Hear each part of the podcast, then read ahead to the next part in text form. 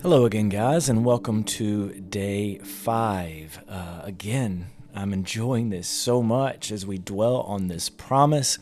I have prepared a place for you with me. You guys know how this thing works. Uh, we'll go through this, and then you'll need to spend about five minutes at the end just meditating on the promise. And so let's go. Let's jump in. Today, we're going to read from Psalm 84, verse 1. How lovely is your dwelling place, Lord Almighty!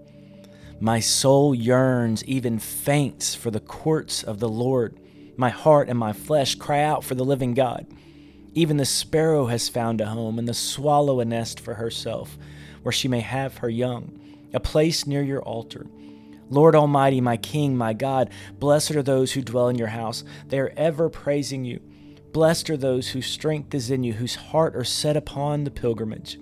As they pass through the valley of Baca to the place of the springs, the autumn rains also cover it with pools. They go from strength to strength till each appears before God in Zion. Hear my prayer, Lord Almighty. Listen to me, God of Jacob. Look on our shield, O God. Look with favor on your anointed one. Y'all ready for this one? Here it is. Verse 10 Better is one day in your courts than a thousand elsewhere. I'd rather be a doorkeeper in the house of my God than dwell in the tents of the wicked. For the Lord God is a sun and a shield. The Lord bestows favor and honor. No good thing does he withhold from those whose walk is blameless.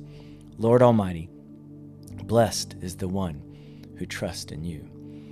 Man, if you if you grew up in church, I'm willing to bet that that a verse above reminded you of a song. It certainly did me. Better is one day in your court. Better is one day than a thousand elsewhere. Y'all know that one. But it's probably a, a sad commentary on biblical knowledge that uh, oftentimes the Bible reminds us of a song, but I'm not sure it happens as often that the song reminds us of, of an actual verse from the Bible. But I think the question for today is do you believe it? Do you believe that better is one day in your house than a thousand elsewhere? Okay, but do you believe maybe better is one day in your house than a thousand dollars? Is one day in your house, God, better than a thousand friends or a thousand parties? Is it better than a, a thousand, you know, whatever that thing is that drives you? Is one day in your house better than a thousand of whatever I'm spending my time in this world pursuing? Is it better than a thousand people listening to me preach every Sunday? Or is it better than a thousand likes on a sermon? Or is it is it better than a thousand, you know, book deals? Is is is one day in your house better than a thousand of anything I can find here? With children, we often talk about delayed gratification, putting off something now because we believe there's something greater waiting. Uh, there was a test done a few years back, and this thing's always so interesting to me. I don't really remember the details, but basically it went like this They put two kids in a room, and they would put a cookie in front of the child. And these are little kids, like, you know, five, six, seven, whatever. And they would tell the child, if you can eat this cookie now, or you can wait, and we'll give you three cookies. And fortunately for us, there was always a hidden camera in the room. And so we got to see the kids like fight to not eat the cookie. And typically they would last somewhere between, you know, 30 seconds and a minute. Uh, they never fought long, and at the end of every experiment, the kids give up. They eat the cookie.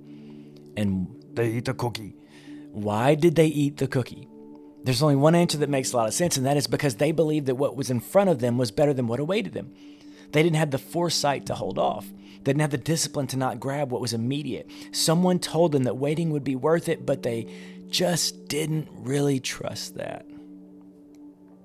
Jesus says, I have prepared a place for you with me forever. That's the promise. Something better awaits. And I don't think this is like a threat from God that says if you take the cookie today, you won't get the room tomorrow. I believe God's house will be full of people who ate the cookie, people who, who chose immediate gratification.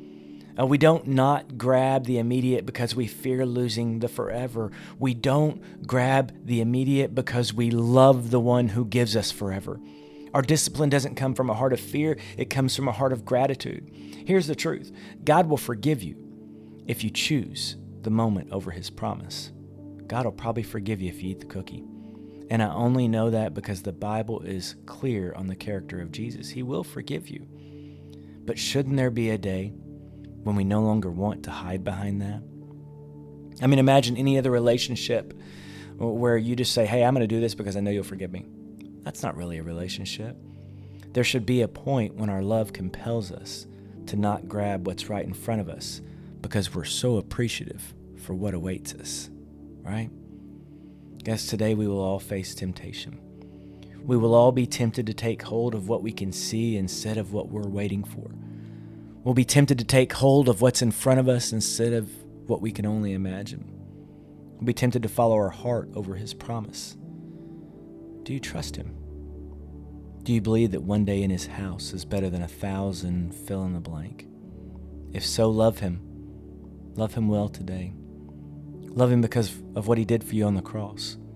Love Him because of what He's doing for you at this very moment as you listen to this. And love Him for what you believe He will one day do.